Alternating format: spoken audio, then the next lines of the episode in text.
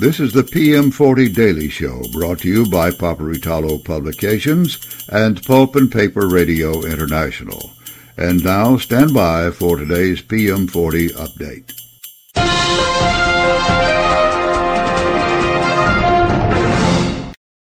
Ladies and gentlemen, this is Steve Roush, Vice President and Publisher and Editor at Paperitalo Publications, and this is the PM40 update for the 16th of January, 2024.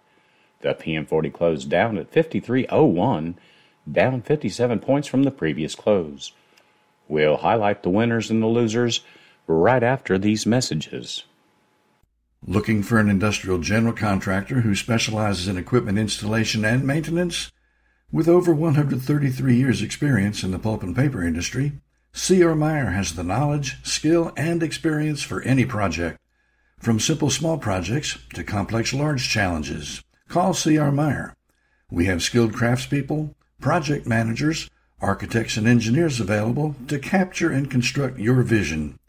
Complete your next project to the highest standards safely. Contact C.R. Meyer at 800 236 6650 or crmeyer.com. It sounded smart to roll the steam system into your new machine package. Seemed like it was almost free. One vendor, one source of responsibility. Seemed to make a lot of sense. But that was three years ago. And now finding a specialist at that vendor to optimize your steam system is like trying to pick the winner in a lottery. Call one number, 770-447-1400, to be assured your call is answered by someone who knows steam systems. We don't care who made it or how long ago. We can fix it, optimize it, we can take care of your needs. Don't worry about your steam system.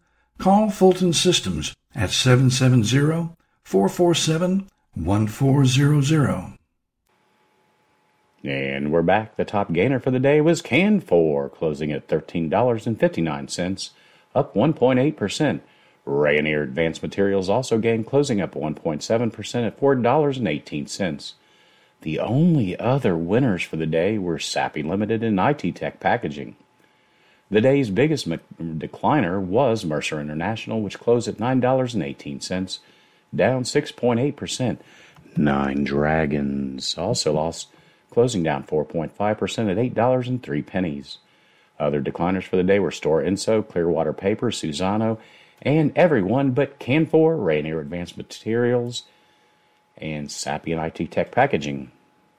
Not a great day for the PM40, folks.